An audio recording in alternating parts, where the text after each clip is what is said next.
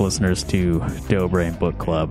This is the third installment of Brain Book Club, uh, second episode of the third installment of Brain Book Club. Is there a more confusing way I could say this? Uh, this is our second episode covering Joseph Dobrian's second novel, Ambitions. Ambitions, a novel by Joseph Dobrian.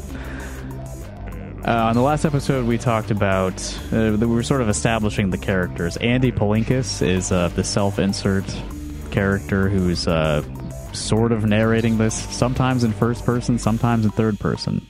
Weird. Uh, and he is writing about the disappearance of his ex neighbor, a 17 year old girl named Christine Wainwright.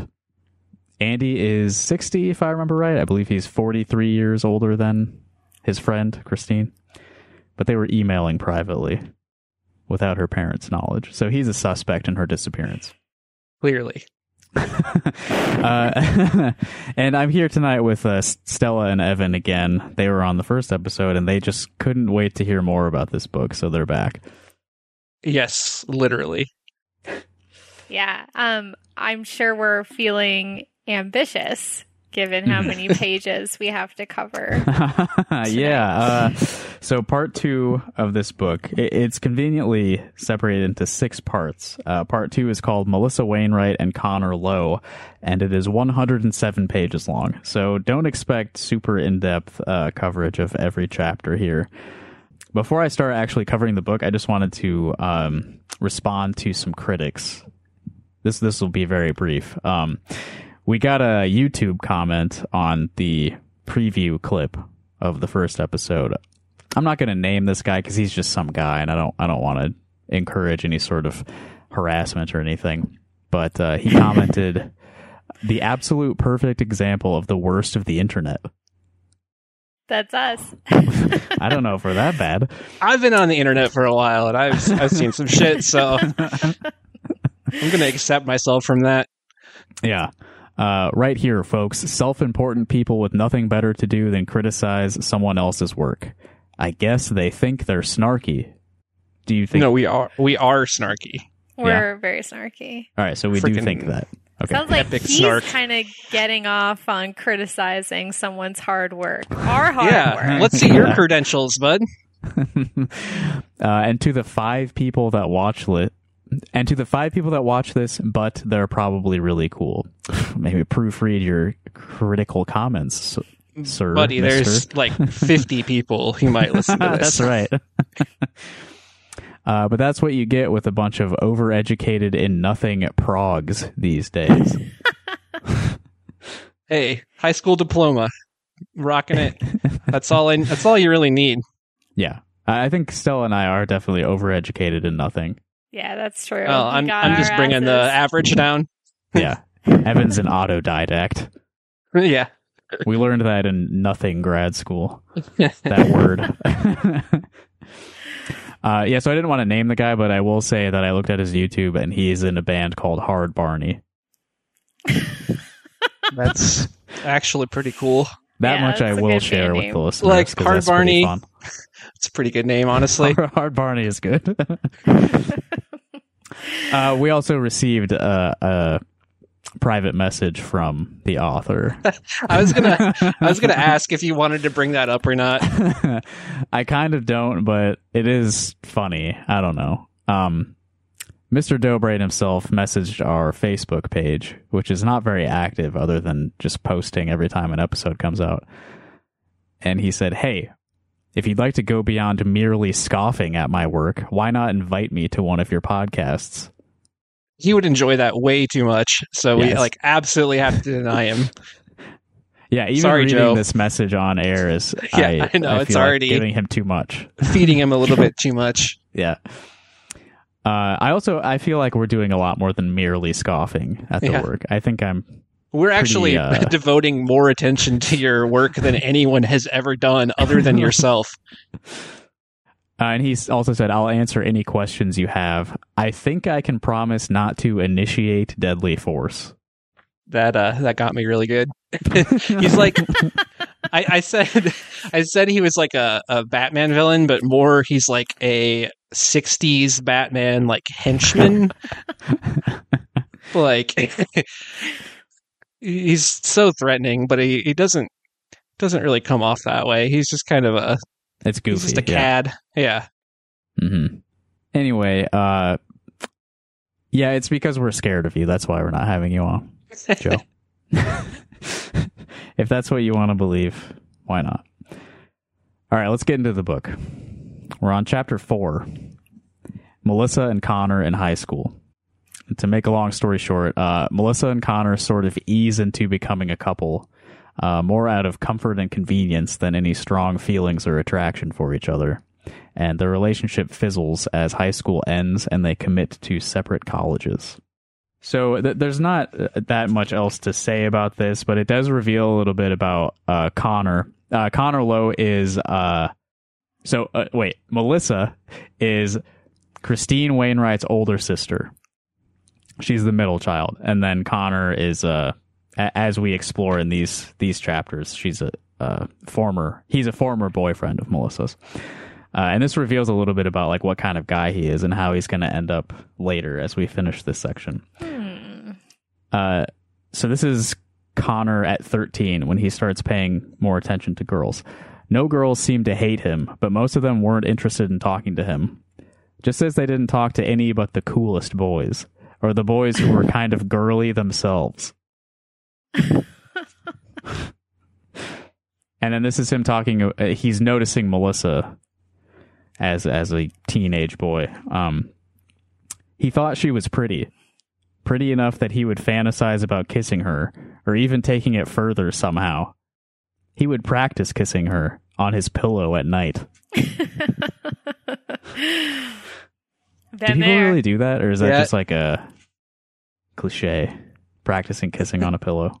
Uh, n- I never did that, but uh, I wasn't too focused on kissing. Though I, I have kissed a girl. I did just post that on Bluesky. Bragging. All right, so they start hanging out together a little more because, you know, obviously he was thinking about her when he kissed his pillow. So there's something going on there. Outs, uh, they they spent more time together like at school, but outside of school they weren't spending much time together. Uh, Connor was still at an age where his guy friends would have considered him less than manly if he'd been spending inordinate amounts of time with a girl in preference to them. So it's, it's gay to have a girlfriend. Yeah. Okay, and then there, as the relationship develops a little more, um, Jim and Gail take a liking to Connor. That's Melissa's parents, um, the ones who were so neglectful and let their young daughter fall into a creek. Open up! Open up! Your daughter fell in the creek! They really like Connor. Um, this is I'm kind of speculating on whether uh, Connor and Melissa had had sex in high school. So we're getting closer to graduation here. They're not 13 years old anymore.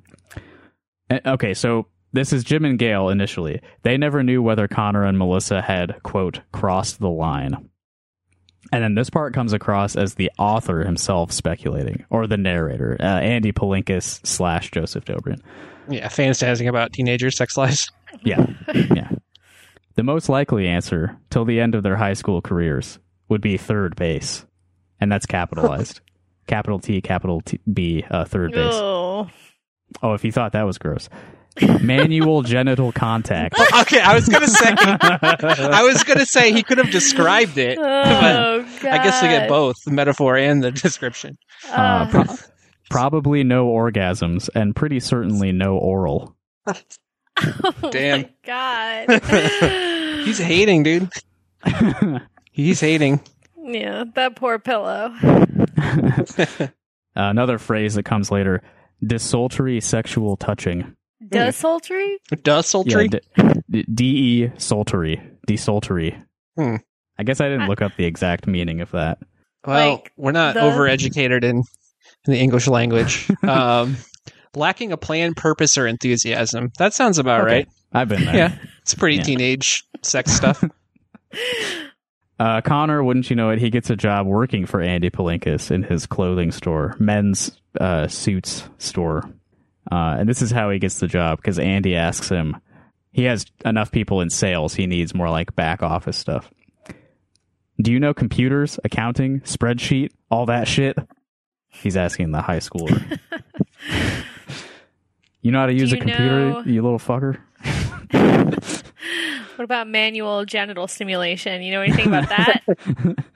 Is your sexual touching uh, sultry or desultry? You had any orgasms, little little man? oh god.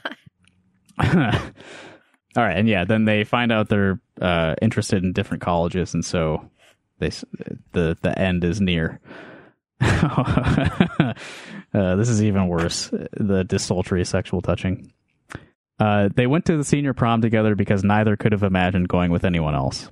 For the sake of a good story, let's stipulate that it was that night on Connor's parents' living room floor when Melissa finally gave it up, quickly and furtively. That's so Whoa. what the fuck, dude? to oblige Connor more than anything. To honor a sincere request from a dear friend who she knew wanted this thing more than just about any other thing in the world. And this is The thing. speculation. this is this is Andy Palinkas, the 60-year-old man, writing about the disappearance of this girl's sister who needs to go this far in his speculation of the teenagers' sex lives. it was probably a disappointment to both of them. Oh yeah, it's especially probably for just Connor. a it was a pity thing. uh, who must have wondered why Melissa seemed to be allowing it rather than enthusiastically getting into it. Oh my god. Whoa, That's okay. so awful. Yeah, yeah. She gave Yeah. it up. Like hmm sex is something that uh, men take from women that women do not want to do. hmm Yeah, and the and the men, as it's happening, they can tell that the, the women are not actually into it, but you take what you can get. Oh my god. Uh, maybe he sensed as he was doing it that this was not likely to be offered to him again, at least not for a long time. Offered Yeah. on a silver platter, as assumedly. Uh, as for Melissa, she might have been impressed and rather touched by Connor's emotional investment in the act, but it had hurt like crazy. She Bro, recalled that it the felt like she was being Why torn is he apart. still going? Why is he still going? How long? What the fuck? How many paragraphs is this? Three. Yeah. That's a, Mhm. you know, I feel like you read that sometimes in fiction. I mean, I'm not saying that like plenty of people, I'm sure when they have sex, especially the first time, it might be uncomfortable or painful, but I feel like that's Yeah. featured in fiction quite a lot where like someone's first time it like they bleed a lot or it's like extremely painful or I mean I I think coming from Joseph Dobrian there's like this very fetishized deflowering Mhm. happening where it has to be like obviously very painful for her Yeah. Yeah. because she's Yeah. you know not a willing active participant Like this stuff wouldn't be that. I mean, it'd still be gross, but like if it was like a coming of age teen novel written from the perspective of one of the participants, it'd be like, yeah, okay. But then like from this sixty-year-old self-insert It's a- Joseph Dobrian character does not. Yeah, it, it's fucking gross.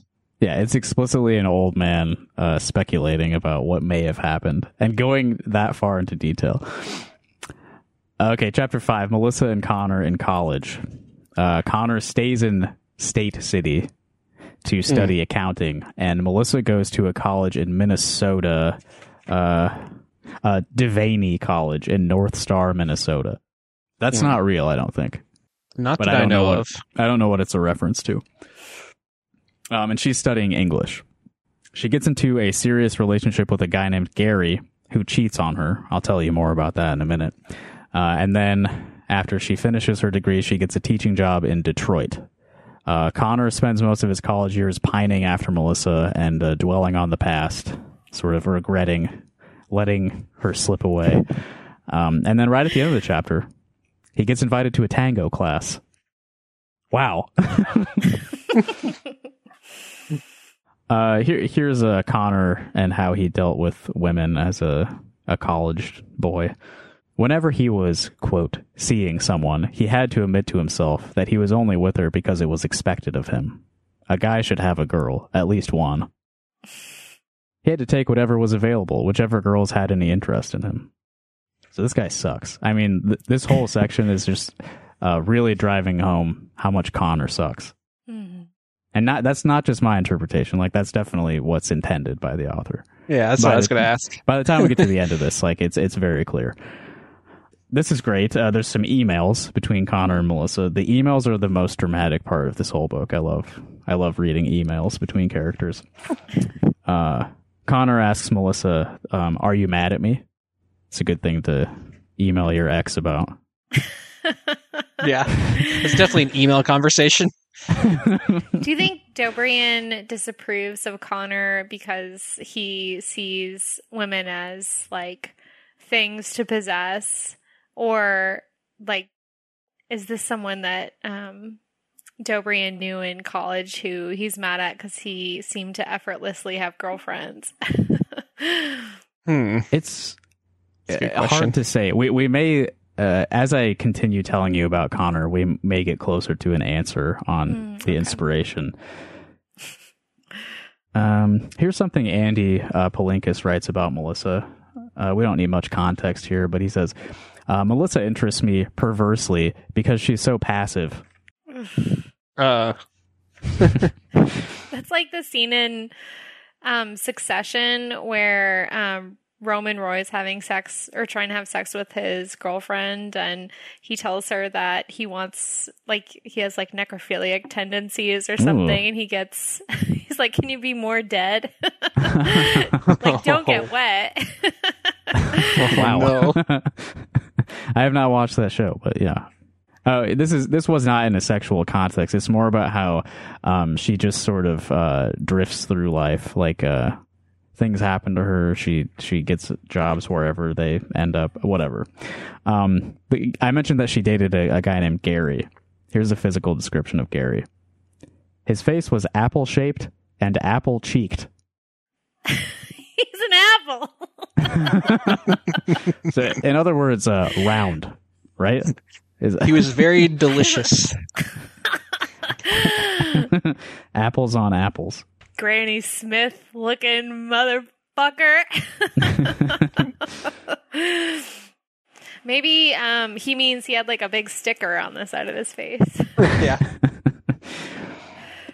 Uh, so Gary and Melissa moved in together for a little bit, and then uh, she starts to get the inkling that that Gary's interested in someone else, spending time with another woman. She like follows him and sees him go up into uh, his professor's apartment. Ooh. Yeah. And yeah, so she she catches him uh having cheating on her with with his professor and they both know that like their relationship's over but they still live in the same apartment for a little bit. and that professor's name? Professor Baloo. no, it's not Roger. It's it is a, a woman. Let's see. Uh I forget the name's in here somewhere. Oh, Professor Rooney. That's like the pedophile uh principal from Ferris Bueller, right? Principal Rooney. Yeah. Uh, he couldn't have stayed with the professor. Devaney College frowns on faculty who openly romance their students.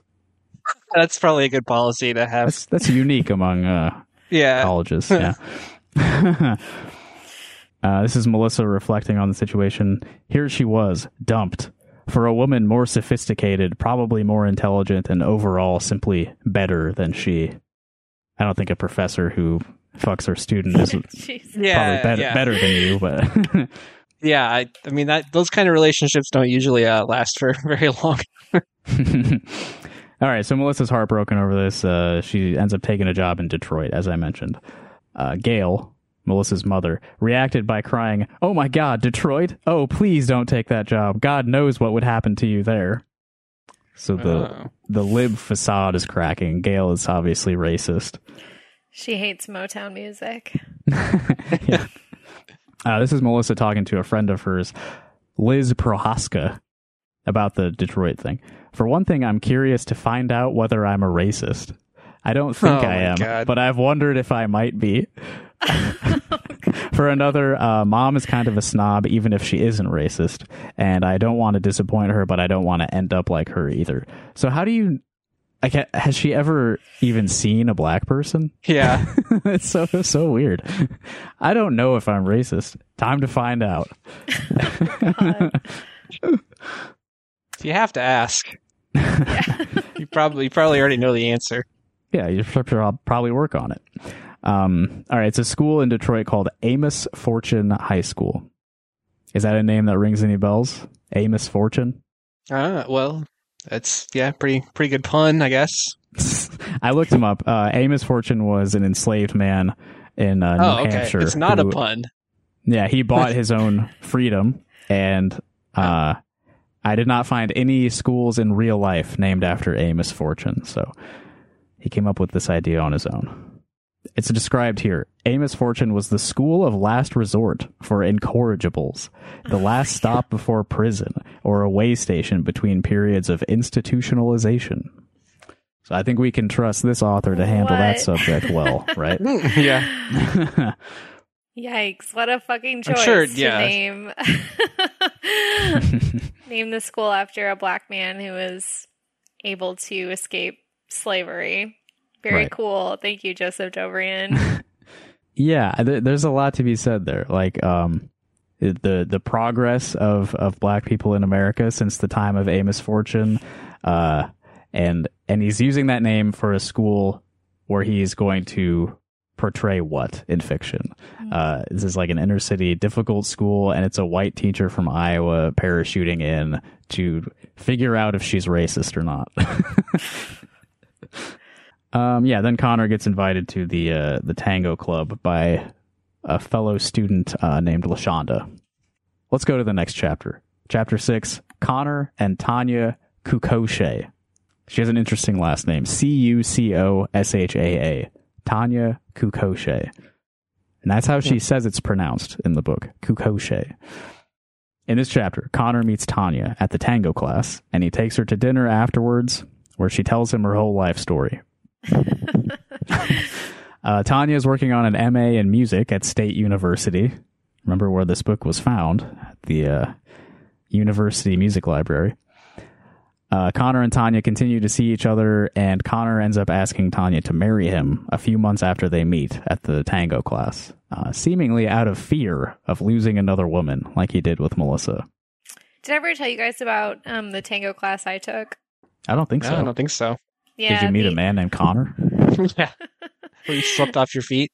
the um I was so stiff. The instructor and then all the other students started calling me Shakira because I couldn't move my hips right. Ladies up in here tonight. Your hips Dang. were lying. They it was an ironic nickname. Here's some physical descriptions of Tanya Kukoshe, the tango woman. Her nose was slightly aggressive. Her cheekbones stood out to an almost surreal degree. I I don't I can't picture that. I don't know what that means. yeah, an aggressive nose. it was I think, shooting. I think Joe's dissing her. and I think he's I think he's dissing her. I think I think he's implying that Connor is is settling for a woman with a very aggressive nose. Yeah, she's pointy and stretched out like a melting clock. Uh, here's a, a less. This one's a, a little bit of a worse physical description, describing her eyes. they were somewhat slanted, oriental looking. Okay. This was published in 2014. Did uh, Joe read that passage at Prairie Lights? no, he didn't get this far. Hmm. Uh, she also has an enormous mouth.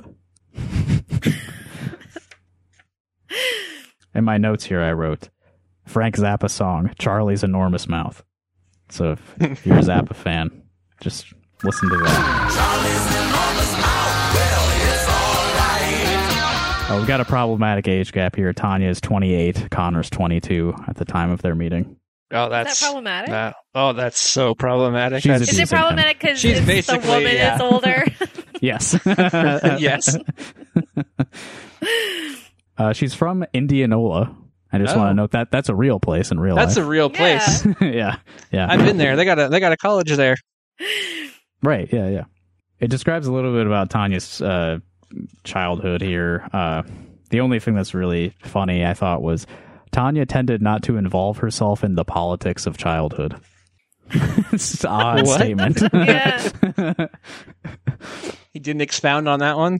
Uh, I think it's just he's kind of calling her like stuck up. Like she's she's uh acting like an adult as a child. Like she's Hmm. she's not involving herself in the childish games and uh, fights and whatever.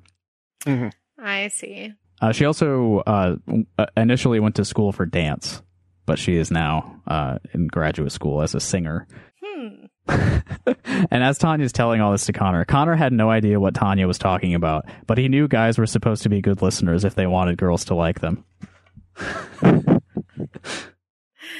uh, she also ended up in a relationship with one of her dance teachers, Peter Bond. So there's a lot of that going on in these books. So it's a love triangle between.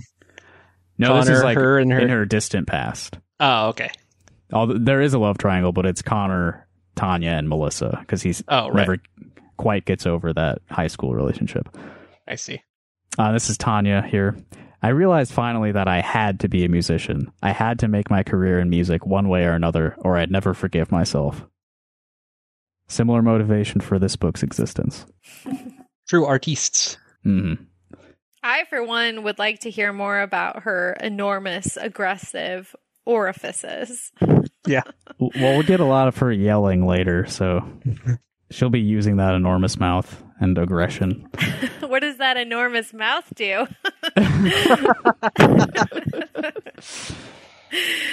Here's some more of Connor just being a dipshit. Connor felt in awe of Tanya, as though he suspected that she regarded sleeping with him as more of a thing to do for recreation than the result of any real feelings for him. and then um, Connor couldn't tell a good voice from a bad one, but Tanya's voice reminded him that she was there. Wouldn't any voice do that? Man, I'm here. Starting, starting to feel bad for Connor. He's, yeah, something's wrong with him. Truly. Uh, Connor was impressed with the magnitude of Tanya's ambitions. Uh, oh my god! I thought you were going to say something else. Enormous. I thought you were gonna, yeah, I thought you were going to talk about more surreal body parts. Uh, no, no. This is how Tanya feels about having children. Hell no. People who have nothing better to do can have kids, or people who don't think they're worth anything till they've had one. Cleaning up baby shit isn't my idea of fun.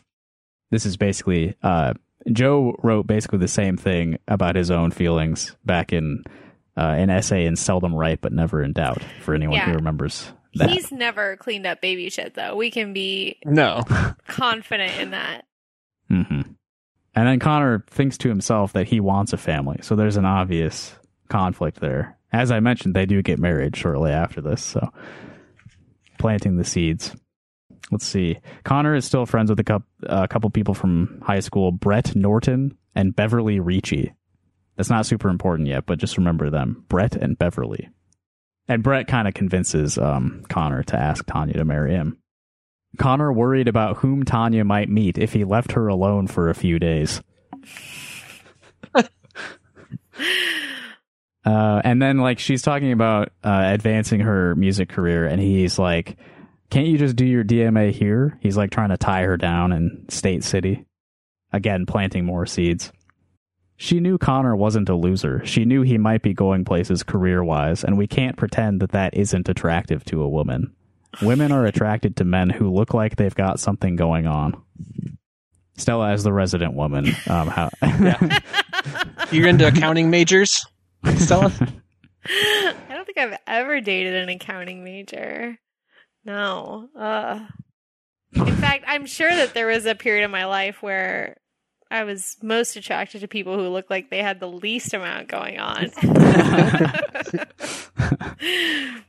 Chapter 7 Melissa and Leander Washington.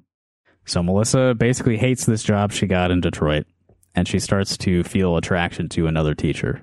That's Leander Washington. Leander is a black conservative, and he's married. Mm. There's a lot of weird racist stuff in this chapter. Uh-oh. God. Um, at a New Year's Eve party back in State City, Melissa and Connor uh, catch up and they go for a drive for several hours. Tanya finds out about this and she's not happy. Um, then Melissa goes back to Detroit after winter break is over and she finds out that Leander got divorced over Christmas. Ooh. Her lucky break. what did you get Yeah. for Christmas? Oh, I got divorced. okay, so this school. One of her students is a hulking young man of about 19. This is our first impression of Amos Fortune High School. This is the inner city school in the uh, mind of yeah, I've, we've seen The Wire. Yes. So the hulking young man of 19 stands up and is, is about to leave the classroom without asking permission or anything. Uh, Melissa asks, Where are you going? He says, My parole officer. Shocking. Children who have committed crimes? Parole officer. Means they've been to prison, Right. not probation. Uh, and then he sets this this thing up where you know Melissa is maybe fantasizing about being that like that one teacher who gets it and is like going to turn the lives of these poor children around. He compares this to the movies Up the Down Staircase, To Sir with Love, or Conrack. This is um I forget what year it is exactly in the book, but like 2000s and those movies came out in respectively 1967 1967 1974 so these are the reference points for melissa wainwright Right. or maybe it's the reference points for andy palinkas since he's writing this and that does i guess that would That make makes a lot more sense. Yeah. you seen any of those movies? nope yeah. you know me neither. uh to sir with love is sidney poitier though he he was a great Yeah. actor yeah The Oh, okay. themes or the song for that is uh, pretty famous. I'm trying to Oh. remember who sang that. conrack was jon voight less impressive yeah, Oh, he's he's gone downhill a lot. Angelina Jolie's dad. Um, Right. Yeah, the the song, the theme song from the movie, uh, was sung by someone named Lulu. For some reason, I thought it was someone more famous, but Hmm. insert to "Sir with Love" here.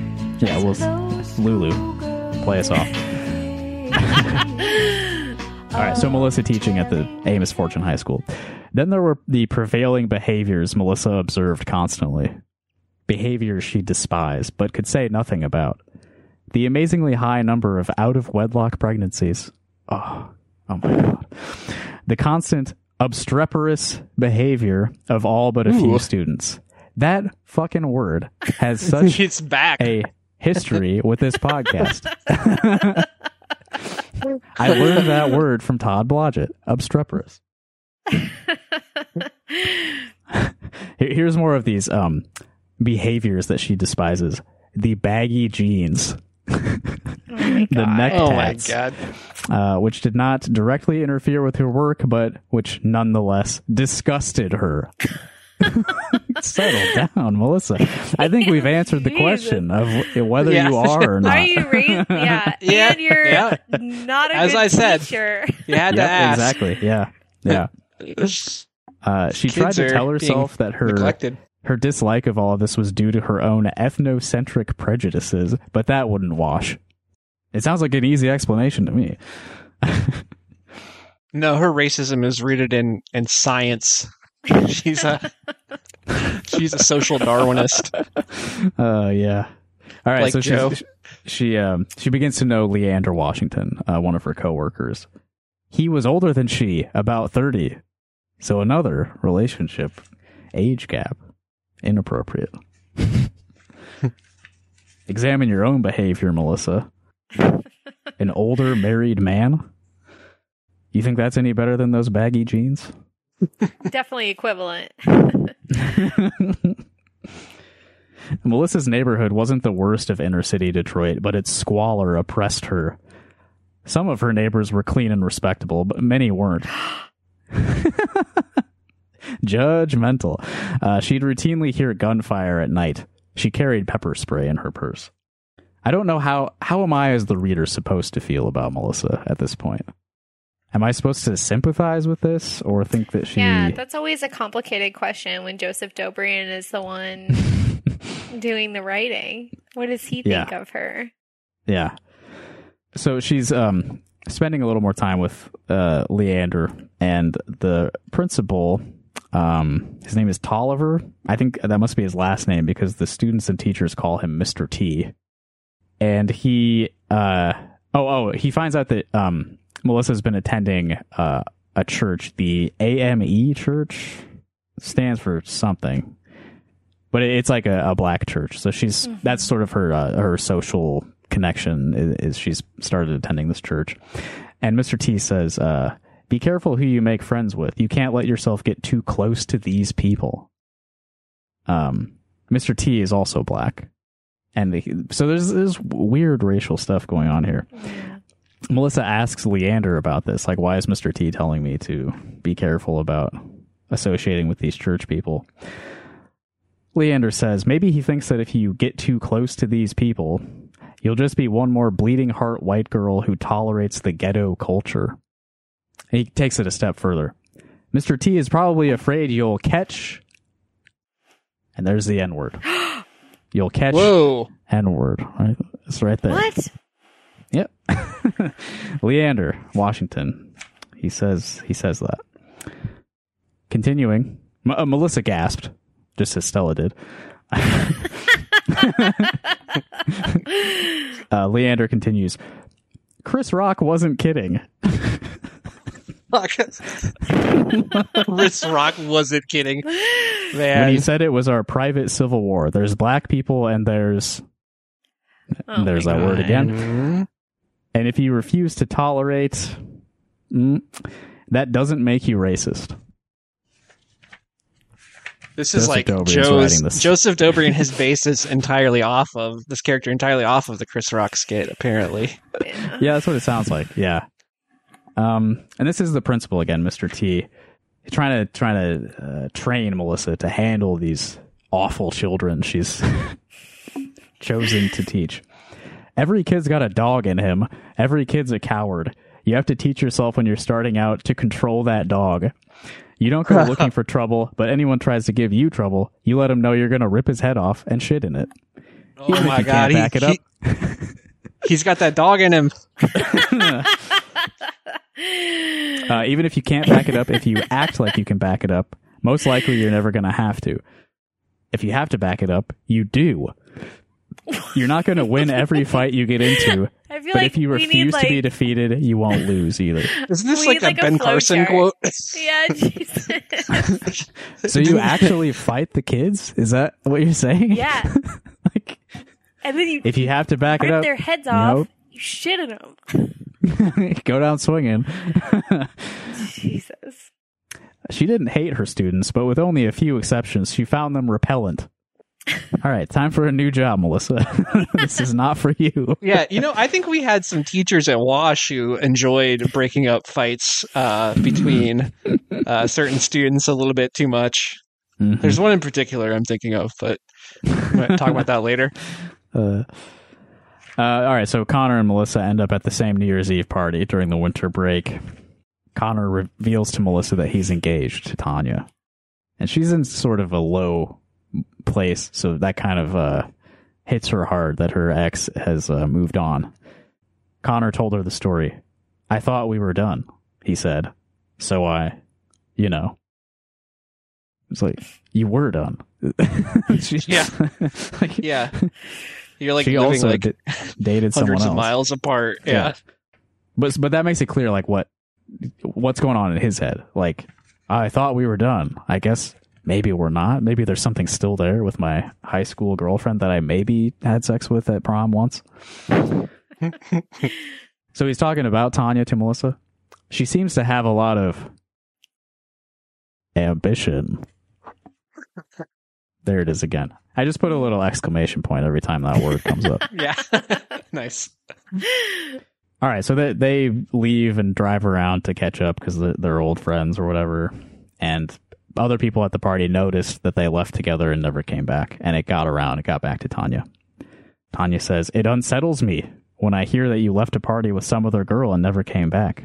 Obviously, it gives other people the wrong idea." So Tanya puts a lot of stock in the way that other people view their relationship. And then she sliced his neck open with her cheekbone and Not gobbled yet. him up with her enormous mouth.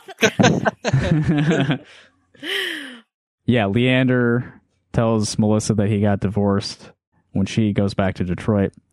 And uh, he's he's talking about like the disagreements between him and his ex-wife. She's very passionate about uh, social issues and stuff. His ex. You might not believe it, but I'm pretty apolitical. I have no patience with people who talk about identity politics and oppressor classes and that. And you know what else?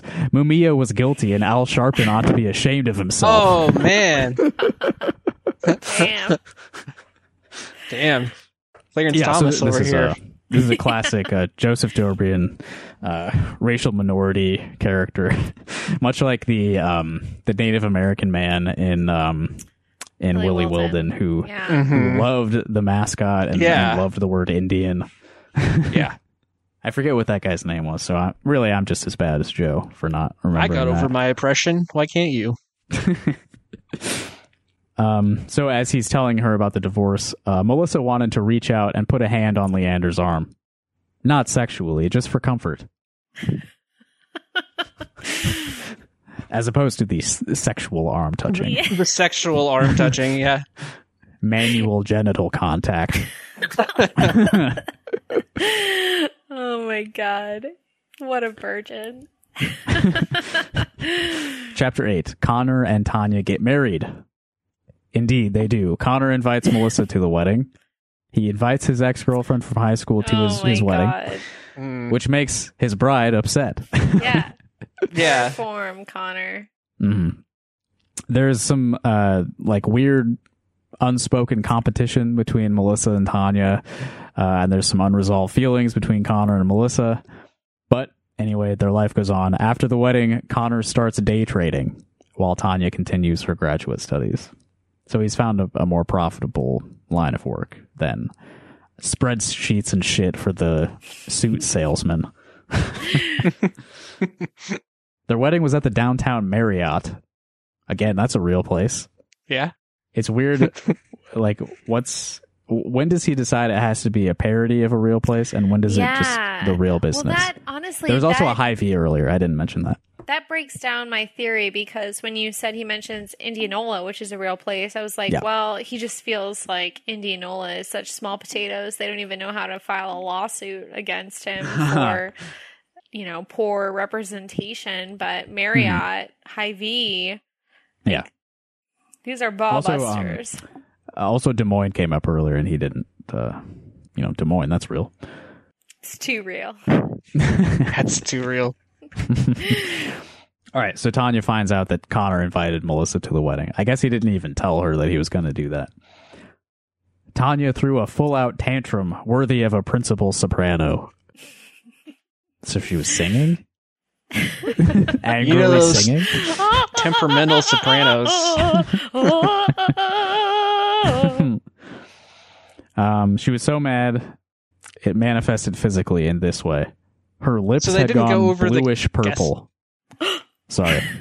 But no, uh, I yes. just like they didn't go over the guest list together. like No, I guess he just like secretly sent this one. oh my gosh. So she's But anyway, her her lips turned blue, so she's like about to Yeah. die. She's so mad. it's not great. hmm he tries to um, excuse this with Tanya by saying that inviting his ex to the wedding. Um, this way, we have closure.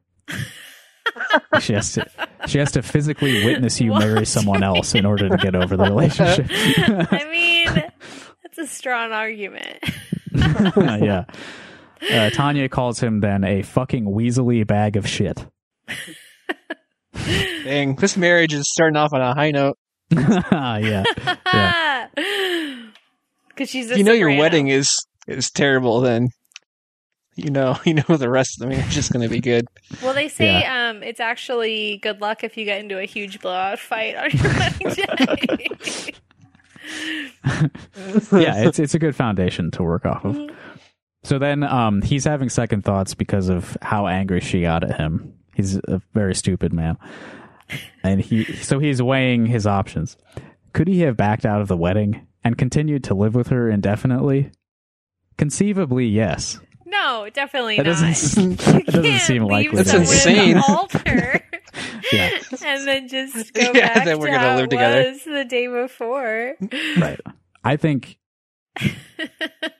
again, I think that Joe is trying to tell us that Connor is Yeah.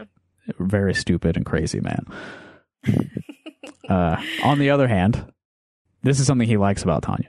The way heads turned whenever the two of them were out in public, the sheer prestige that attended his being with a woman like this. So he's viewing her as a status symbol. yeah. And also, this is something he says, she's way the best I'll ever do. Is that some kind of slang? And honestly, it just sounds like Connor has slow, low self esteem. Oh, yeah. Mm. She's way the best I'll ever do. It's a weird sentence. I've never heard a She's- person talk like that. Yeah. Yeah. If you can't love yourself, how the hell are you supposed to love somebody else? That's RuPaul. that's true. Yeah. That's true. Thank you, RuPaul. All right, so here's some scenes from the wedding. Oh, oh, oh. So remember Brett and Beverly? Connor's friends from high school? Old high school friends, mm-hmm. yeah. Yeah. Th- these are like normal Midwestern people in contrast to Tanya. So she sort of doesn't like them because they're like a little too plain. But they show up to the wedding and Beverly's pregnant. So here's some NPC dialogue. Connor grasped Brett's hand and exclaimed, I'm so glad for you, my friend. A baby. People were saying that to me A me baby. all the time. yeah. That could have used a second pass, I think. That's a little too generic. So Connor's uh what's it, it calls him his part-time employer, so he may still have the job at the clothing store. But Andy Palinkas, he comes to the wedding. That you want to invite your boss to your wedding. Right? oh yeah. So Andy um he was absolutely Andy goggling all the at Tanya. no, he, Yeah. no way. He's not going to do that. He'd be insulted if you asked for something like that. This is crazy. So he's And, ogling and remember, Tanya. remember yeah. as a yeah, he's staring at the at the woman. She's so beautiful. And remember that this is supposed to be written by Andy. So he's writing about himself in the third person here. Andy clicked his heels and bowed his bald head over Tanya's hand and kissed it. Or rather, he kissed his own thumb, which was atop her hand, which is how it's proper to kiss a lady's hand if you're back in the Habsburg Empire, which Andy probably wished he were. Habsburgs. That's pretty funny. I gotta give it that one. All right, so Melissa does show up to the wedding, and Tanya notices that she's showing off a lot of cleavage, and uh, she keeps catching Connor looking at his ex girlfriend at his wedding. So he's, come on, you can't let her catch you. Yeah, That's man code. And um, Jim and Gail, Melissa's parents, who again really like Connor, even though he's no longer dating their daughter, they come to the wedding too. They were invited. Uh, and Andy talks to them. Again, they were neighbors who didn't like each other. You remember that? I think at this point they, they would have still been living next to each other. Anyway, they get in a conversation. Andy says to Jim and Gail, That sure is a beautiful girl he married. What I wouldn't give to be in his place Ugh. Ages at this point in this story Andy is 55, Tanya is 28. Uh, here's something that Jim says in response. You certainly can see why Connor would be attracted to her, said Jim with a bit of a leer. Leering at a young girl at her wedding. All right, the day trading business. Boring, but it means he's spending more time at home, I guess. What's the worst thing um, you guys have heard other men say about women without any women present? Oh, you know, the crazy thing is, uh, Hmm. Gail was actually standing right next to him. So Jim's wife? wife? was present as he said that. Yeah. um, wow. Do you want me to answer that? What's the Like, worst thing you've heard another man say with your wife present? No, Justin, if you know something off the top of your head, I would love to know. Or like if something jumps to mind. yeah, I- nothing, nothing immediate jumps to mind. I, those conversations don't happen that often anymore, at least to me. It kind of depends on your uh, your circle, you know. I can't think of anything off the top of my head, though I'm sure if I thought about it for a while, Yeah. I could come up with something. All right, listeners, sound off in the comments. so he's he started his own day trading operation without really consulting with Tanya. He just sort of springs it on her like, "Hey, I'm I'm doing this now. I'm a Wall Street gambler guy." And she's a little put off by that cuz remember she liked the sort of like stable image of Connor as like a breadwinner that Yes, or that's whatever. why women choose men. Yes. Right. Mhm. Yes. Yes. Yep. Um, and he's like, "Well, I'm going to make way more money doing this. This is actually good." And he says, "See, you're making me ambitious." and then they're talking about he's writing about like the um the the different talents and skills that Tanya and Connor have and how difficult it is to like build a career as a singer like Tanya's trying to do. Uh, anybody can learn to sing or play an instrument, but it's hard and takes Malcolm Gladwell's 10,000 hours at least. oh, oh, shit. Malcolm Gladwell? Do you think fucking do you think Joe is a big fan of Malcolm Gladwell? oh, I bet. I guess maybe he probably yeah, you know. I guess he probably would consider him like a one of the good ones uh, as far as liberals. I mean, not not Yeah, anything yeah. not anything about his ethnic background. I know he's I know his ethnic background. It's not about that. I'm saying he's one of the good liberals because he's like a centrist dweeb who right, writes all these stupid ass books that people take way too seriously. Yeah. Ten thousand hours. yeah, yeah. Well, I can do it in two. Sorry. Sorry, Malcolm. Only takes me 2,000 hours to become an expert or master or whatever. Yeah, that's right. a little bit more about um like uh the the competition between like aspiring musicians students who are back in the pack in terms of standing and accomplishment might as well get married and start having kids and hope they find a job at some middle school in bumfuck Egypt directing swing choir and teaching 12 year olds to sing Stodola Pumpa. I don't know what that is. Maybe I'll play that here if Yeah. if you want to hear Stodola Pumpa. If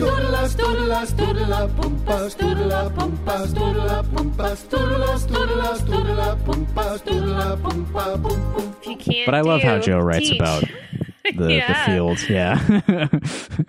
uh, if you're not the top performing music student, you might, Might as well, get, have kids have a horrible job as a middle school teacher. and reproduce. Mhm. he really has a great opinion of people who choose to have children. yeah, yeah. um, and then there's like a there's sort of like a right brain, left brain thing difference between Connor and Melissa, or sorry, uh, Connor and Tanya. He's married to Tanya, not Melissa. See, even I'm slipping now. Mm. Tanya could talk about business and math, but Connor couldn't talk about music. So they're kind of weird. You, you'd expect anyone should be able to talk about music, right? That's a little bit more human and fun than talking about business and math. Uh, music is math. Aren't you a, um, don't you have a graduate degree in like music theory? No, I'm overeducated in nothing. Okay, you're right. I have a master's degree. in Forgot about that. anyway, Joe should know that. Mhm. It's, it's, it's the same shit, bro. Math is, is art. yeah. yeah. I, well, I think that just sort of demonstrates how Tanya can do anything, and Connor is a close-minded fool from State City, Iowa, who never broadened his own horizons like Tanya. Chapter nine. More about Melissa and Leander. Uh, all right, Melissa and Leander become a couple, but they keep it a secret for a while um, because while they work together and it's a little weird, you know, two teachers hooking up, but also weird racial reasons, which I'll get into. Uh, Leander then gets uh, a new job at a magnet school. He leaves Amos Fortune, and uh, their relationship becomes less of a secret. More people find out about it because they're not coworkers. this is Melissa talking about um, their developing relationship. While she was chatting and laughing with Leander, even though sincerely glad to be with him, she would sometimes remind herself that hanging out with him proved that she wasn't a racist. okay. Uh, it's a good thing to think about your boyfriend. Jesus. When he kissed her, she felt that kissing him was something praiseworthy, even though she was not unwilling, because it proved that she wasn't a racist. That's two sentences in a row that end with proved that she wasn't a racist. It's a little sloppy. Um, by the time she went to bed with Leander, she wasn't trying to prove anything at all, unless maybe the rumor that black guys are better endowed. Man, does this is this what Joe thinks of every interracial relationship? Right, exactly. Right. Yeah, yeah. One hundred Sick. percent. It's just a to prove that you're not racist. Right. It's it couldn't be that two human beings have like a mutual attraction to each other and, and treat each other as equals. there has to be weird shit going on in their minds. There's weird shit going on in my dough brain all the time. So yeah. oh man. Oh man. So it, it's not just the the physical that Melissa's attracted to with Leander. You know, he's also like, like a smart, interesting person. She says, uh, "I love your big, sexy brain," and that Oh, just shit, made I me. thought I don't want to read Well, any is- further. I mean that is a departure from the uh, women are only interested in men who have a money and ambition. right? They, what if you got some women are sapiosexuals? Big sexy. yeah. Which is kind of unfortunate for Joe because he's not doing so well with the with the ladies. Yeah, we get it, Joe. You are. You've never met a, a person of color, and you are afraid of them. Great. It's either women are sapiosexuals or they're intimidated by his intelligence. Mm. I think It's- it's that was one or the other. literally in one of the essays we read of his. All right, so I mentioned there are weird racial reasons that they're not more open about their relationship. Um, I think Melissa is the only white teacher at Amos Fortune, if I remember correctly. So it's mostly uh, black women who are her coworkers, and this is a reason why they don't want the rest of the teachers to know about their relationship. This is Leander speaking. Decent single black men are in very short supply. I know it doesn't sound right for me to call myself decent, but face facts. I'm a catch for some nice young black girl. And you're taking me out of the mix. You're stealing me from that community. Oh, you are just the kind of gray meat they despise. gray meat. Yeah, anyone ever call you gray meat? There's probably a, an element of that that is like based on a, a real resentment that happens. Yeah, I, I sure. know that there are there are black women who you know resent that that that uh, a lot of black men end up dating white girls or whatever. But uh, Joe and I are probably not the people to speak with authority on the subject. Right.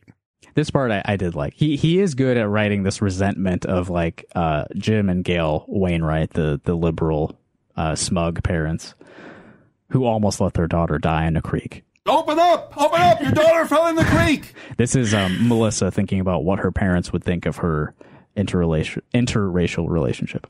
Uh, they might even claim they were proud of their daughter for being so colorblind. She could almost hear her father saying something like, It's the color of a man's heart that matters, not the color of his skin.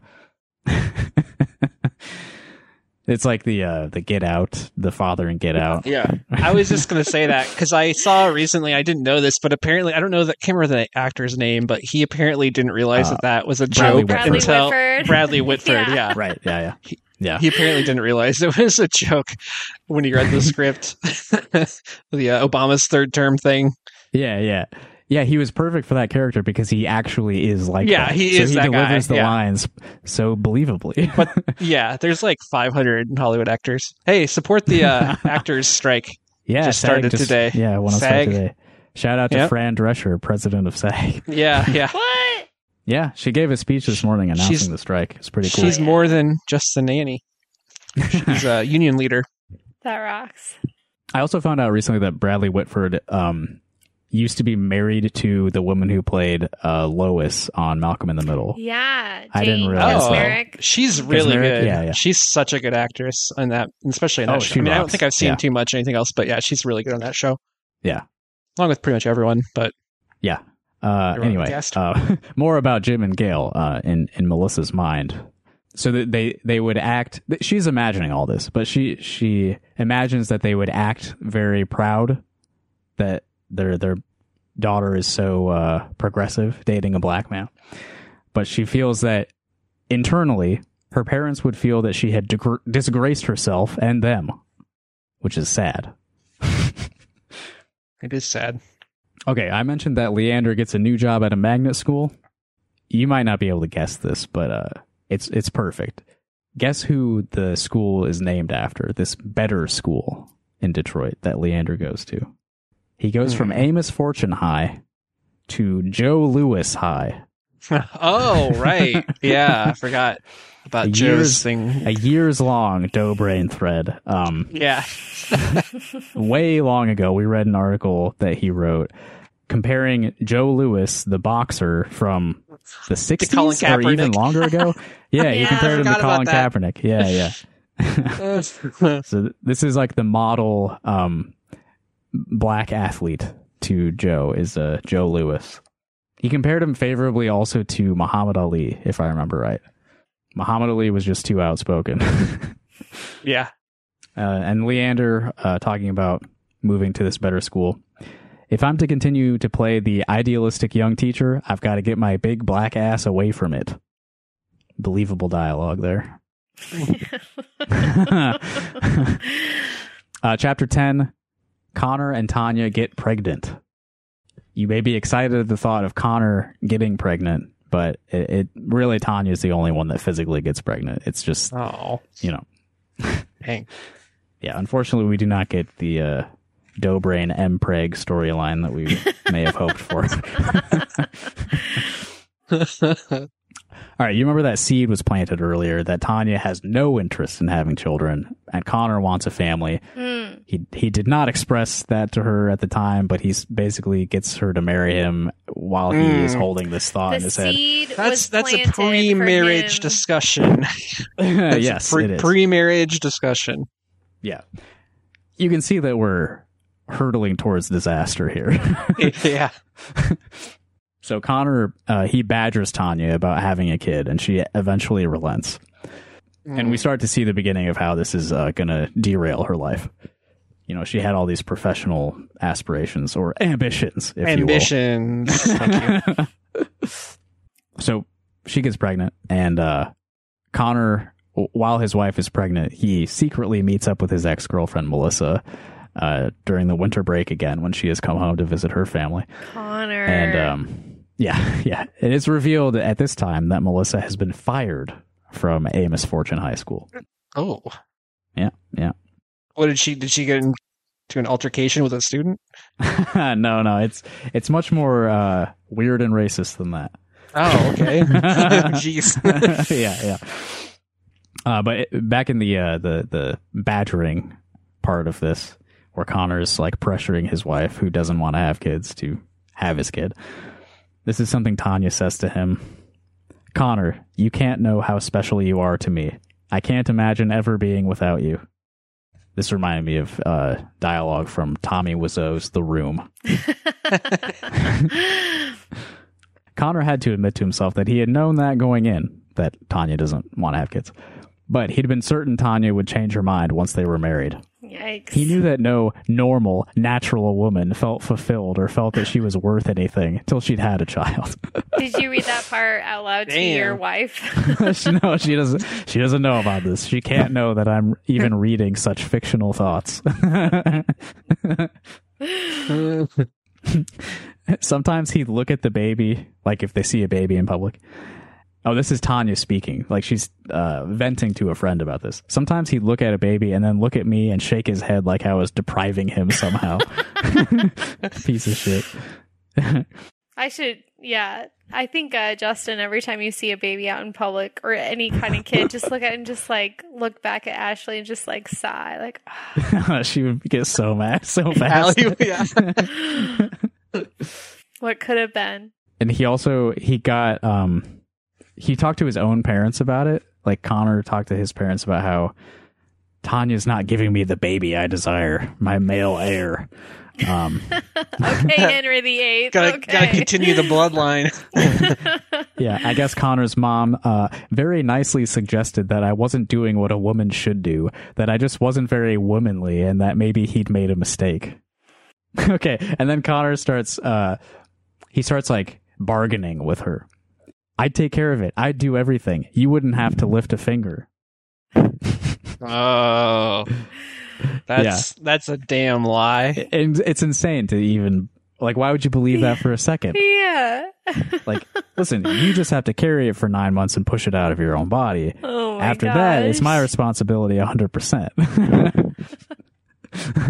As we know, one person can handle all the responsibilities, and yeah, we'll, we'll never, yeah. ever, That's I'm never, ever going to dump him off onto you. literally physically possible for one adult to take care of a infant. yeah. Yeah. Yeah. I mean, to, to be fair to Joe, that's what he's setting up here is that, like, Yeah. Connor is clearly not going to keep up this end of the bargain. And this is uh, Tanya rationalizing from after the fact. Finally, I thought maybe I could do it to bring us together and drive Melissa out of the picture. So, so she's Oh man, her motivation for having a baby is this will save our marriage and it will spite his ex. Every child should be born in that kind of love. oh yeah, yeah, yeah, yeah. bite babies. I got to give Joe credit. He's doing a good job at just like yeah. ramping up the drama here and writing about just It's a shitty rich people making area. It's a choices. rich area for sure.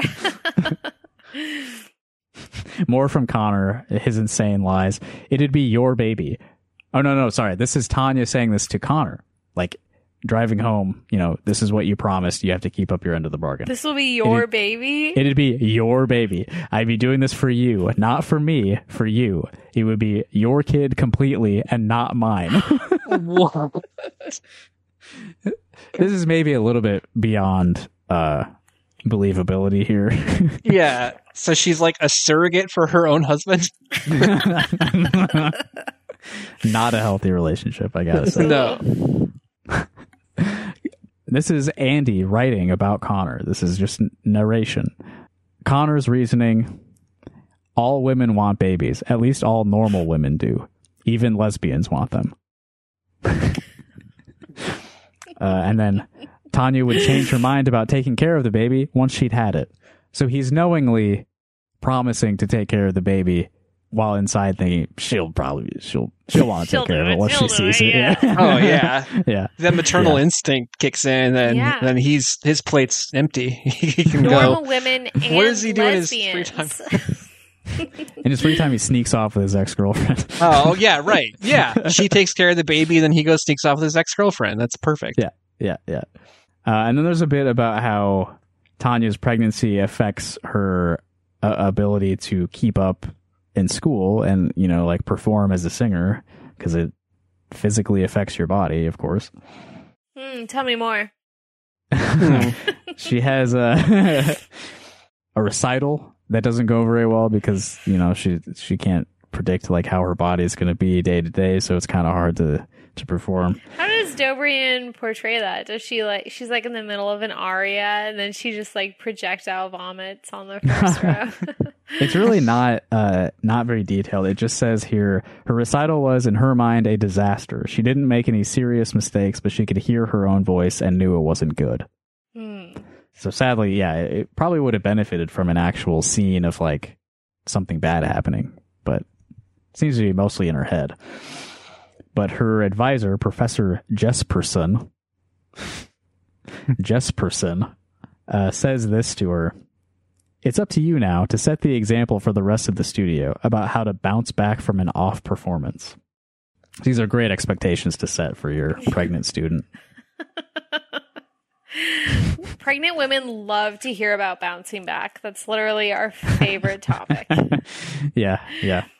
I I will say, you know, I don't know if Joe consulted with any uh, graduate students at the School of Music, but um, I was a student with a few women who were pregnant while graduate students, and I will say that uh, a lot of professors do not handle that reasonably. a lot of pressure is put on those women to uh, perform highest, without really yeah, without really any consideration of like what they're going through in their life, uh, which is actually a lot more important than grad school. All right, Connor meets up with Melissa at the downtown Starbucks. There's another real business. That's real. mentioned. there is a downtown Starbucks. Oh my god.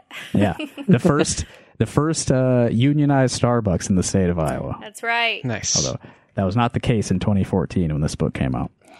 All right, Connor sees Melissa at the Starbucks. She looks slammed, haggard, Oh no. And I wrote "busted" in all caps next to that. That's what happens when you sleep outside, sleep with people outside your race. oh shit. Yeah, these are the consequences, Melissa. All right, so Melissa got fired from Amos Fortune. And this is a rare Dobrian typo. I've been told that my contact won't be renewed next year. You missed one, Joe. You missed the R there. It should be contract. Melissa suspects that this is sort of resentment for you know she's the white girl who teaches at this school she's dating a black man the rest of the the black uh faculty there don't like her and and want to punish her and get her out of their I'm school sure that's why, and not the fact that she hates every student. right she said that and she hates Yeah, yeah, the yeah. students is repulsed by them Yeah. That has Yeah. to be it. yeah yeah yeah Is this like a whole setup for like black people are racist too? Against Oh, white people? yeah, I mean, it might be it seems like something in Joe's wheel wheelhouse. Yeah. yeah uh, she says here maybe they just didn't want to give the white girl tenure Hmm. uh, is tenure a thing for high school teachers I don't think so. i don't know how that works Joseph doesn't know how parole works. He doesn't know how tenure works. And then, remarkably, another typo. Just a couple paragraphs later. I don't know what I'm going to do next. Well, Disappointed in you, Joe. who said that though? It was Melissa. I don't know what I'm going to do next. No, it's not. It's not his attempted uh, black vernacular or anything like that. If that's what you were thinking. okay, they, they do. Uh, they Joe does uh, insert a very short chapter here called Melissa's career, which goes a little bit more into uh, why and how she got fired. Uh, like I said, it's very short, um, and she's talking to Leander about it, her boyfriend. Oh, this this is what she's thinking actually. Maybe Mr. T himself was sexually jealous. So that that's I'm sure that's what it is, Melissa. It's actually that all the black guys want to fuck you. That's why you got fired. God. Whenever Sexual jealousy. Yeah, that's Yeah, so good yeah. though, honestly. Like I'm definitely gonna start accusing people of that. Whatever Yeah. something doesn't go my way, that's that's why. Mm. Yeah. It's con- definitely a convenient thing to to believe. oh, absolutely. As a Yeah. delusional person, like Yeah. Oh, it, it comes up sometimes. Yeah. I mean, yeah, pe- people definitely just hate me because I'm so hot. right? Like sexual uh it, it's a perfect phrase. That'd be a good name for a band too. Hard Barney. sexually jealous. Hard Barney, sexually jealous. All right. She'd also, she told herself, made a special effort to not act stuck up or patronizing, to not give even the least indication that she harbored any racism. Which, like, in my experience, black people really love it when you are obviously trying super hard not to appear racist. Yeah. Don't say the N word. Don't say the N word. Don't say the N word. You're like, you know, your whole body tenses up whenever they're around, oh making sure you don't say the wrong thing because you're so scared of them. Yeah, they they love that you're making an effort. That's that's what really counts. Mm. Heart's in the right place. Yep. Uh, and Leander thinks that they were calling her a hoe behind her back. So he he um he affirms all of her suspicions that yeah, it's it's because they're mad that you're dating a black man. That's why you got fired. Next up, chapter 12, the baby arrives. Oh, all right. Connor, uh, he purchases the house that his friends Brett and Beverly were living in. It's a real plain ass Midwestern house.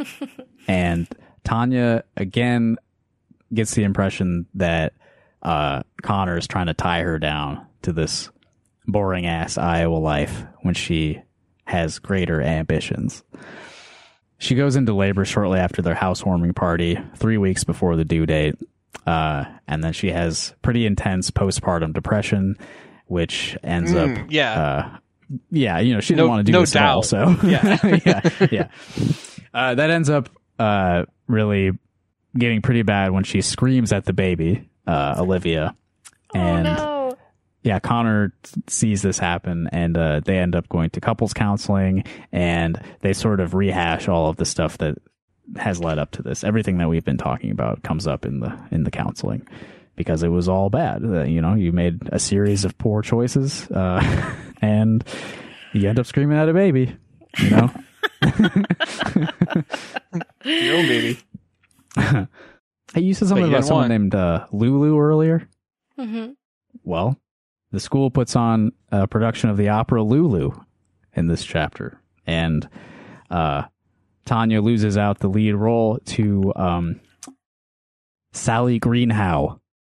That may come up later. Sally Greenhow. Uh, Connor swore up and down that his suggestion. Oh, they're Oh, talking boy. about uh, talking about naming the baby. Connor swore up and down that his suggestion of Melissa had had nothing to do with his old sweetheart. He had just said always liked the name. This will really get that bitch. yeah. Why did she like this guy again? like, Right. Has he like given him any positive qualities? No, not really. I mean, he knows spreadsheets and shit. Like, oh yeah, he knows spreadsheets. yeah, yeah. that's really Justin it. and yeah. Evan, this would be like if you guys named your daughters Stella. I mean, we never. You're not my high school ex girlfriend that I still think about all the time. So, what, like, it would be fine if I named a baby after you. It would be normal, right? yeah, that's what I'm saying. Yeah. it would be very normal. Uh, I'm gonna name my baby Justin. yeah. Cool. Baby Justin. How many uh, babies are named Justin nowadays? Is that like a popular baby name? I'll go to the U.S. Census website. Uh, Justin, continue while I do this research. I don't. Yeah, I feel like that's probably that's a pretty a. popular one. I don't know if that's gonna go out of style anytime soon. I feel Yeah. like it was. I think it was peaking around the time I was born. that's what I would think. Yeah. yeah. I think they're still making new ones though. They're making new Justins. Let me see. I think so. All right, so uh, Tanya is uh, getting upset with Connor because she says, "You're trying to tie us down. It was all a lie, wasn't it? You're going to keep sabotaging me with one thing and another until you've made me into whatever the fuck you're trying to make me into." Sorry, my cheekbones are not surreally high enough to really sell that dialogue, but and my nose is downright passive. it's been gradually decreasing in popularity. Hmm. Got in Um, while the iron was hot. Yeah. yeah, they don't It make was- us like they used to. It was most popular in 2000. Oh wow, okay. hmm It was the 19th most popular name then. Oh, is that? I wonder if that's a uh, NSYNC Justin Yeah, Timberlake absolutely. Yeah, knockoff effect. yeah. Whereas Uh, so- Evan. yeah, I'm glad my name's not popular, but I do. I do. If I hear someone say Kevin, uh, it's like hard not to like turn your head. It's kind of Yeah. annoying. Kevin's Oh. are. I think we've discussed in the podcast, but The they're evil the, uh, Evan. the evil Evan. Yeah, yeah. Oh yeah, I've never met Evan, a good Devin. Kevin. we'll we'll let him slide, but Kevin's are. That's that's no good. Justin, I'm sorry. I was looking at a very small segment of the data. So the real statistic is that Justin was most popular in the year 1988. and Wow. So I was slightly late, actually. Okay. Slightly yeah, late. it was it was popular. Yeah, at the time it was the seventh most popular name in the country. Wow. All right, Evan. Let's see. Uh, all right. So Connor's trying to justify this house purchase to Tanya in other ways than trying to tie her down. He says it'll be way good for our credit rating. There's that weird like what was that thing he said before with the word way? He's like, oh, she's way the best I can do. It'll be way good for our credit rating. That one sounds a little more natural than the other one. Tanya dislikes the neighborhood that they're moving into because it's, um, you know, it's Iowan. For example, it's all pickup trucks with River Cat logos on them. People who drink Mountain Dew for breakfast. Oh, hey, being personally attacked. hey. uh, are you insinuating that that is low class behavior, Yeah. Tanya? Slash Someone Joseph? who drinks Mountain Dew and had the seventh most popular name in 1988. I'm a man of the people. What's our River Cat logo? Yeah, I don't know what that is means, either. Actually, yeah, I guess we are actually just too highbrow to know what a Yeah, River well, Cat we're logo we're city folks, Mhm. bustling city folks. Tanya's very uncomfortable at the housewarming party because it's mostly Connor's friends who are like uh, hometown people, Peop people who would have been utterly alien to the voice students. So Tanya Tanya didn't feel comfortable inviting her colleagues to the housewarming party because the divide between graduate students and and the working class of State City is just a stark divide that can't possibly intermingle. That's been my experience anyway. Yeah, yeah. uh, the the uh, as the housewarming party is coming to an end, he heard Tanya gasp, "My water!" That's Oh, how- no. Oh gosh. my water! My water. And then the baby splooshes out. you know, it's very it's it's not very common for that to be the order of things. Like you see that in movies all the time. Like Right, yeah. your water breaks, Oh, yeah. and it's like this whole Oh, yeah, it's just like immediately dramatic. afterwards. Yeah. Well, honestly, just that your water would break before you go into labor, or that Before that even like notice anything. signifies the start of Yeah. labor. Yes. I see. Yeah.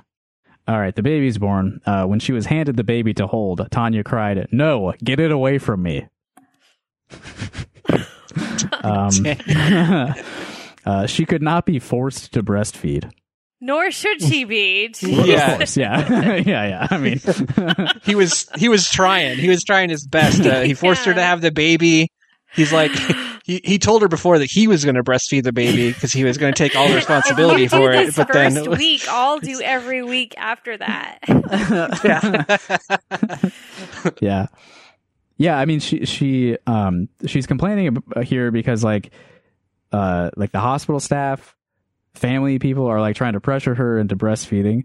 Which is that like a is this real? A real- That's definitely Yeah. a i- thing. issue? Yeah. Oh, Yeah. for Yeah. sure. Yeah. Yeah, there's a lot of pressure to breastfeed, 100%. And there's Yeah. um, special certifications that hospitals get for encouraging breastfeeding, but some of them take it a little bit too far, you know. A lot of people aren't able to breastfeed for whatever Mhm. reason and they shouldn't be pressured to to do so. Yeah. Yeah. A lot of people have a weird fixation with like, oh, this is natural. oh, right, this it's isn't the natural to do. thing. Mm-hmm. Which is like arbitrary in my Yeah. opinion. No, Yeah. fed is best. Feed the baby 100%. Feed it. Yeah. Make sure you feed the baby. That's that's really all there is to it. It is natural for the baby to eat. Yeah. Sometimes, I mean, a lot of babies before modern medicine and formula and like corrections for tongue tie, like they died. you know, right. like Yeah. Well, yeah. I For mean, sure. that's that's the problem. You know, I- is you can't. The baby won't live if it doesn't eat. You know, I- and ideally the baby survives. Right. That's the goal. yeah, That's that's, goal. usually usually the goal. Yes. Yeah. uh, one of the first things Tanya did when she got home from the hospital was to look up all the information she could on how to prevent or stop lactation. Uh, and one of those things was to wear cabbage leaves inside her brassiere. Yeah, I heard did that hear one? a lot about that. Yes. hmm Yeah. Actually, it, um, I got ice packs shaped like like cabbage leaves. but I I've heard that's not really supposed to like prevent lactation so much as like relieve the pain of Yeah. engorgement. Oh, okay. So Sure, like yeah, it's like yeah. cold. to paraphrase um, Chuck, like so basically when your milk comes comes in, your breasts like I looked like a pervert had designed me on a computer. Like your boobs just like inflate. It is Right. Second Life. outrageous. you look like you were in Second Life. yeah, for real. Like like at first you make colostrum, which is like this um it's not milk quite yet, but it's like this uh I don't know, some kind of substance that has a lot of antibodies in it and then your milk comes in later. But even before you have your baby, you can be leaking colostrum, which was my experience and I woke up and I thought I had drooled all over my shirt. No. no. Like I was not expecting how much leakage is part of pregnancy and having a baby. Like you're just leaking all the time. Right. Yeah. Yeah. Natalie and I are going to go into this when we eventually record our uh, TFM episode. So look forward to that. Yeah, lots of leakage Lots of, uh, sure, a lot of people are going to be looking forward to coming that one. soon. All right, so Connor um he notices that his wife is a is a little down. Yeah, you, you think so? deeply Yeah. depressed. Yes. He's talking Yeah, to Brett yeah. and Brett and Beverly, his uh his normie friends, uh, talking about uh, his wife's behavior. She'll say something like, "Livy'd be better off if I was dead." At least she calls her Livy now sometimes instead of it. Jesus. Uh, he also talks to Jim. He confides in his ex girlfriend's father about his his wife's uh, emotional state. Uh, Jim calls them the postpartum crazies. It's a phase. Uh, try to catch Tanya doing something right and encourage her whenever you can or whenever you do. So uh, you know, like a uh, dog. Like a when dog, a yeah, dog literally. goes outside. Yeah, give her a little treat when you when you catch her positive reinforcement. when she's nice to the baby. Then Yeah. you give her a, a, Get a little spray Hershey's bottle. kiss. and uh, Yeah. spritz her whenever she's, you know, on the couch. Yeah. Yeah. You know, I, I mean, Joe is writing about awful men saying awful things about a pregnant woman. Yeah. he's, he's doing a good job. Takes one to know one. Go ahead. Uh, and then he starts guilting her about like spending more time with the baby, which is obviously not the deal that he had proposed. Uh, he he says, "Honey, Livy might forget she even has a mommy." Fucking dickhead. All right, here's where uh, she screams at the baby. Shut up! Shut the fuck up! Shut the fuck up! She was in Livy's room, holding Livy up in front of her, screaming into the baby's face, gripping Livy so hard by the arms that her own hands were red and white. Oh my god. So this is not a good that. a good I- situation to be in. Things have escalated uh, because Connor's a, a very bad husband, mostly. Uh, she gets on some medication, which is uh, good, and then they start going to couples counseling. Connor at first was dead against this idea. What will people think? well, uh, what do they think about screaming at the baby? Also, like, you don't have to tell people, and your therapist will not. That's true. tell It can be private. Yeah, yeah, yeah, yeah. You don't have to tell anyone that you're in therapy, No, It's not actually an obligation. which is why it's so funny when people are like, like, see, if they're not in therapy, like, blah blah blah. It's like, I don't know. Yeah. What if you don't know? What if you don't know every aspect of their private life? But also, Jonah Hill's in therapy, so Oh, that's right. He made a documentary about that. yeah. yeah, he made a Doing- documentary doing about one- how good he is at therapy. Doing wonders for him, obviously. Tony Soprano also. Yeah, Tony said, yeah, that's right. If we do it, it'll have to be a man, Connor countered. I've heard how it works. If it's a lady therapist, the two women gang up on the man and make it all his fault. Lady therapist. I, I wrote in the margin here, I'm honestly a little impressed at how much Joe is making me hate a male character. yeah, I know. That's what I was going to say. I was going to be like, is like Joe is in favor of marriage counseling. You think that's I that's don't uh think he's in favor of marriage or babies. no, yeah, that, that's the thing, yeah. yeah yeah. Well, I mean, he's like obviously telegraphing that this is all all doomed, regardless Right. of any, Yeah, any therapy being done. Exactly. Um, they end up going to uh, couples therapy uh, administered by a couple of therapists. Um, their names are Morris Whoa. Sean and Anne Noonan. I don't That's know an if they come interesting up technique. again, but uh, they were both in their 40s, both terribly earnest. Morris was curly headed and round, although not fat. Anne was horsey looking. It's a beautiful image painting the picture. This is what therapists look like Yeah. in a cartoon. Uh, something Connor says to Tanya during one session I need you to be normal. All right, I'm skipping through a lot of this because they're, again, just repeating like everything that we already know. They're just hashing it all out in therapy. God, thank thank God, we're getting back to basics. Uh, Connor denied having seen or communicated with Melissa Wainwright since, you know, since the wedding.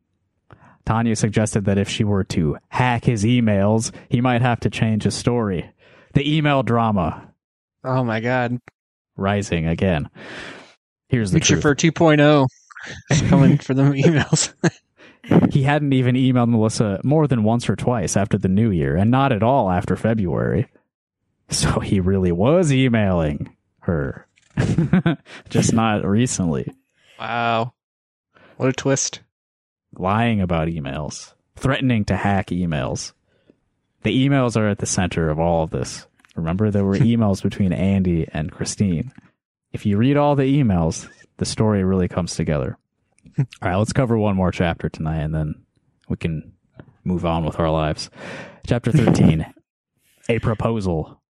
Tanya lines up some gigs and is getting her career back on track. You know, the baby's out of her body. She can get back to those ambitions. so while Tanya is spending a lot of time working on her career, uh, Connor starts sneaking around behind her back and he the proposal that is the name of this chapter is he tries to get Melissa, his ex girlfriend, to agree to be with him once he and Tanya's marriage inevitably falls apart. Oh my god. Uh, Melissa does not agree to that because that is a crazy thing to ask someone to do. Uh, Uh, paragraph two, uh, Davenport, Muscatine, Cedar Rapids. These are all real cities as opposed to State City, which is not real. What's the distinction? Why do these real cities get to be in here? Uh, Connor comes to the realization that he does not love Tanya anymore and could never love her again. So he sends an email to his friends Brett and Beverly. Emails. Emails. hell yeah. So this is fucked up. Does He's anyone involving ever his send a friends in this text, deception. like a, a single time in this Yeah. entire? This is I was going to say this is like very uh t- this is 2014. This is this is how most people communicated in 2014. Well, and what's happening, I don't know how much earlier it is, but this is, you know, in the past, in the narrative. So I, I don't know what year this is, but yeah, well, they're, they're all communicating primarily by email. Uh, Andy writes here, we have to consider Connor's feelings. No, I disagree. We do not. He's he's dragging his friends into this this like secret plot to meet up with his ex girlfriend. Like he he wants them to help him set up like a chance encounter that his wife isn't going to find out about. And you know, everybody keep a secret, okay? I hope no one ever reads this email. Hope no one ever hacks my email and and reads it. uh, might it have been something Connor wanted to show Melissa and Bev, for that matter, as a sort of performance art? He he schedules this chance encounter for when he's going to be like feeding the baby, or like taking care of the baby somehow. A dance, almost, portraying the loving and caring father and perhaps putting ideas in Melissa's head of what might have been and of what might still come to pass if fortune smiled. so he he's he's talking to Melissa. Melissa like Brett and Beverly like take Melissa to Connor's house or some shit. It, it's it's really weird. I don't know how she gets like bamboozled like being trafficked. yeah, yeah, yeah. And Connor asks Melissa like, "Hey, you want to take a drive and then catch up?" And Melissa's a little hesitant, like, "I think you're that might bother your wife." And Connor says, "Oh, she knows we're old friends. She's usually pretty easygoing about that kind of thing, but you know, it's it's probably best to be discreet." He's lying, you know. yeah. Tanya and her enormous mouth uh, is not very easygoing about this kind of thing. oh man, Con- Connor, uh, this is great. This is great. Connor wants to pass the baby off on his mother so that he can have some time alone with his ex girlfriend. Connor's mother didn't ask any questions when he emailed her to ask if she could handle the baby for a few hours. He emailed his mom about watching the baby. Is everyone just constantly like sitting Yeah. at their PCs? No one makes a phone call. like that that one is is kind of a weird thing to leave to email. Yeah, that's a phone call.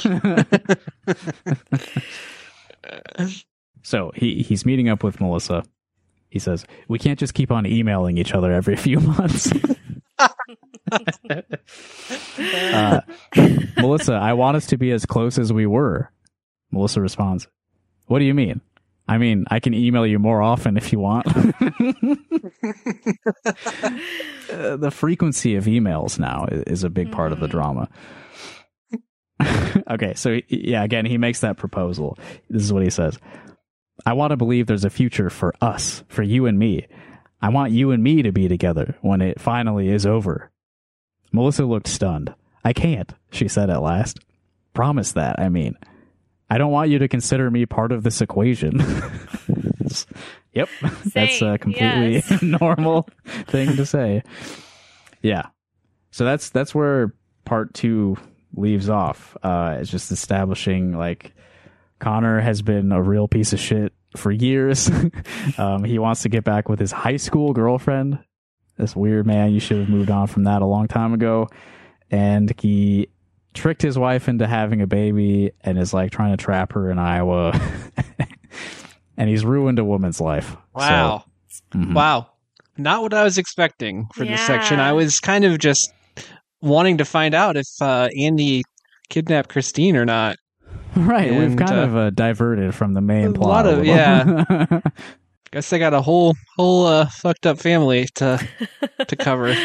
Honestly, good for Christine for escaping or being kidnapped. Whatever gets you out of this town, Christine. Yeah, for real. yeah. For real. I think I compared this to Twin Peaks in the first episode and Yeah. It's yeah, it's following that path. This is a very soap opera thing. You know, we had to go real deep on this one relationship for over a hundred pages. Well, once we get around to part three, that will be covering uh, the section called Changes in Life and Career. And that is a blissfully short 64 pages. So a little less work. uh, putting in work. yeah. Why Another day at the so office. Why do you keep hitting yourself in the head with a hammer? Because it feels so good when I stop, baby. And like I said before, I'm using a physical copy of this book for this uh, series. So this is the book here. This is the highlighter. It's physical work. It's not just computer typing. It's yeah pain, painstakingly highlighting the hmm. juiciest emails. juiciest emails. All right, well, shout out. Uh, jealous. shout out uh, another um, book club fan favorite Tyler Granger for his oh, debut God. in the Des Moines Register. Uh, yeah, I wasn't so, sure. Yeah, maybe this is a good place to put that. That's all I was going to say. I mean, I just wanted yeah. to congratulate him. That's all. Yeah, man. Yeah. It's uh, you know, a new a new venue for your false accusations. Uh good developments for you, Tyler. well, Evan, Stella, thank you so much for uh, listening to me talk about this book. I hope that you got some enjoyment out of that and you were able to follow the little chunks of narrative I gave you. For sure. Thank you. Yeah, thanks, Justin. Thank you for this heaping pile of nonsense.